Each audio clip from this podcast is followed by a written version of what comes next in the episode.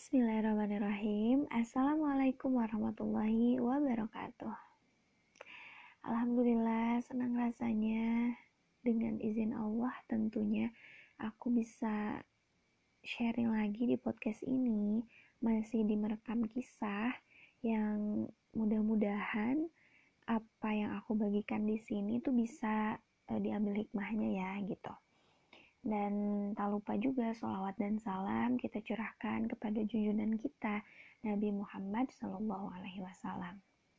Nah kali ini aku mau sedikit bercerita tentang sebuah kejadian yang sebetulnya ini udah lama kejadiannya, tapi hikmahnya ini nih masya Allah banget hikmahnya itu terkuak beberapa tahun setelahnya, tepatnya ketika aku di pondok Nah, di tahun 2019 itu aku di pondok ya, di pondok di dekat kampus. Nah, pernah mungkin ya teman-teman yang dengar podcast ini mungkin juga pernah merasakan atau pernah mengalami yang namanya eh, file-file di laptop itu semuanya hilang. Foto-foto, file kuliah, file-file tugas gitu. Bahkan foto yang biasanya memang kita simpan tuh khusus di laptop karena itu tuh momen banget gitu. Mulai dari kita bayi TK gitu SD SMP SMA kuliah semua momen berharga itu biasanya kita simpan di laptop kan. Karena kalau di HP tuh biasanya kepenuhan gitu. Tapi ada juga sih gitu orang yang nyimpennya tuh di HP nah suatu hari si laptopnya itu hang tuh jadi rusak dan kodarullahnya nggak bisa diperbaiki. Alhasil, raiblah semuanya. Hilang semua filenya. Mungkin teman-teman juga pernah kan ngerasain kayak gini. Atau enggak di laptop, misalnya di HP deh. Banyak banget yang tiba-tiba kehapus, tiba-tiba ke reset gitu ya, dan lain-lain.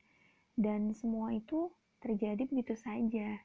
Dan biasanya juga nggak bisa dikembalikan gitu sedih sih emang pasti. Karena itu tuh momen banget dan kita sengaja gitu biar si momen itu bisa lebih lama tinggal dan bisa kita lihat-lihat lagi gitu si foto-foto atau tugas-tugas tapi seketika itu harus hilang.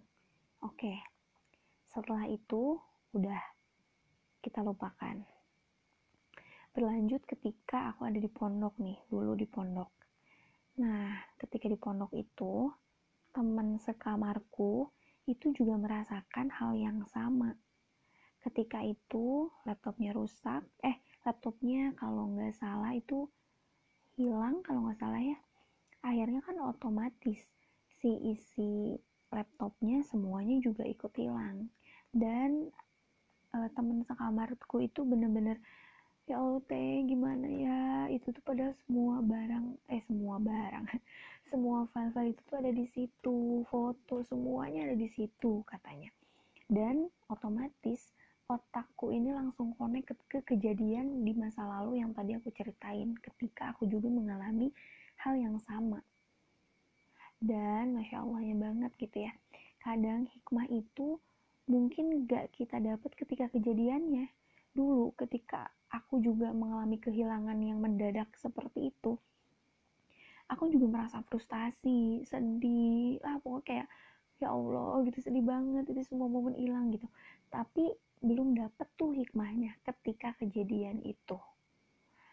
Tapi ketika um, kejadian teman se sekamarku itu aku merasa langsung connect ke kejadian itu dan dapat hikmahnya seketika itu.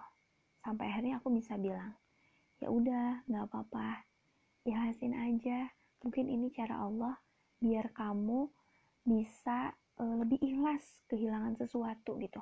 Karena kadang ketika kita kehilangan secara mendadak itu lebih mudah untuk kita um, melupakan gitu mengikhlaskan. Karena ya ya udah hilang terus kita harus gimana gitu harus salto harus ngerengek-rengek minta dibalikin karena sesuatu itu udah hilang gitu tapi kalau misalnya kita kehilangan secara perlahan gitu itu kan lebih menyakitkan gitu. Lebih apa ya istilahnya lebih sakit lebih susah untuk dilupakan gitu. Beda dengan kita mendadak. Akhirnya aku kayak punya insight punya hikmah dari kejadian itu adalah mungkin kalau misalnya aku ngehapus foto foto ya dari kecil gitu itu pasti akan susah pasti suka mikir lagi nih aduh sayang banget kalau dihapus. Ah udah nggak usah dihapus. Aduh sayang banget padahal memorinya udah penuh gitu kan. Selalu ada rasa sayang gitu buat dihapus itu foto-foto itu file-file. Padahal disimpan di laptopnya aja nggak berguna gitu buat kita. Dibuka juga jarang cuma disimpan doang. Atau hanya pas momen-momen tertentu gitu kita ngebuka si file-file itu semua. Tapi ketika sekalinya Allah ngilangin tuh semua file otomatis kita pun udah gak bisa berkutik gitu. Karena udah hilang Allah minta ya udah elasin aja.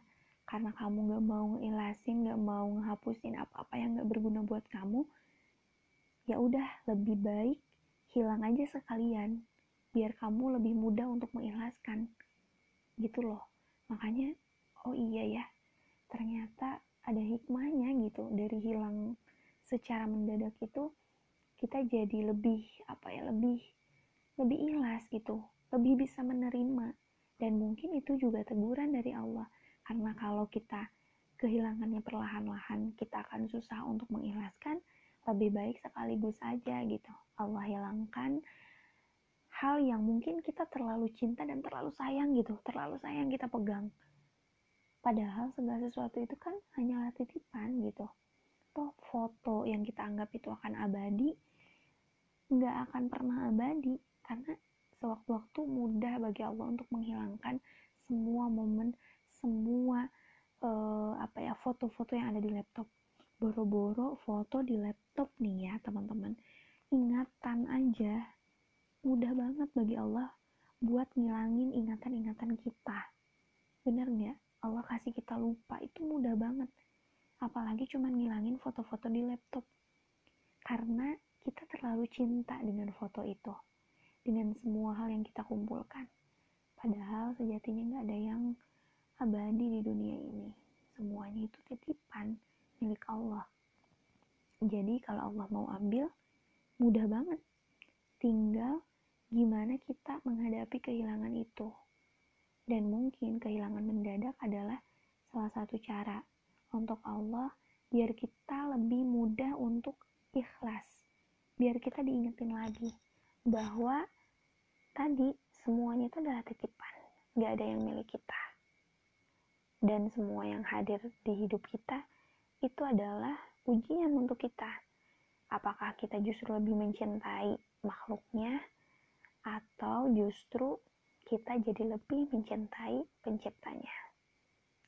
Ya gitu teman-teman. Jadi kisah itu tuh bener-bener selalu aku ingat gitu. Jadi mudah-mudahan kisah itu juga bisa diambil hikmahnya nih untuk teman-teman yang mungkin juga mengalami hal yang sama seperti kau. Dan ingat gitu bahwa kita pun itu bukan milik kita kita juga adalah milik Allah Subhanahu wa taala. Jadi mencintai secukupnya, membenci secukupnya, tapi kita harus bersyukur sebanyak-banyaknya. Karena kalau kita bersyukur, insya Allah Allah akan tambahkan nikmatnya. Dan semoga Allah juga membimbing kita untuk senantiasa ikhlas gitu dalam menghadapi segala sesuatu. Gitu ya mudah-mudahan bermanfaat dan terima kasih untuk teman-teman yang sudah mendengar. Semoga Allah senantiasa memberikan keberkahan untuk kita semua. Terima kasih ya. Assalamualaikum warahmatullahi wabarakatuh.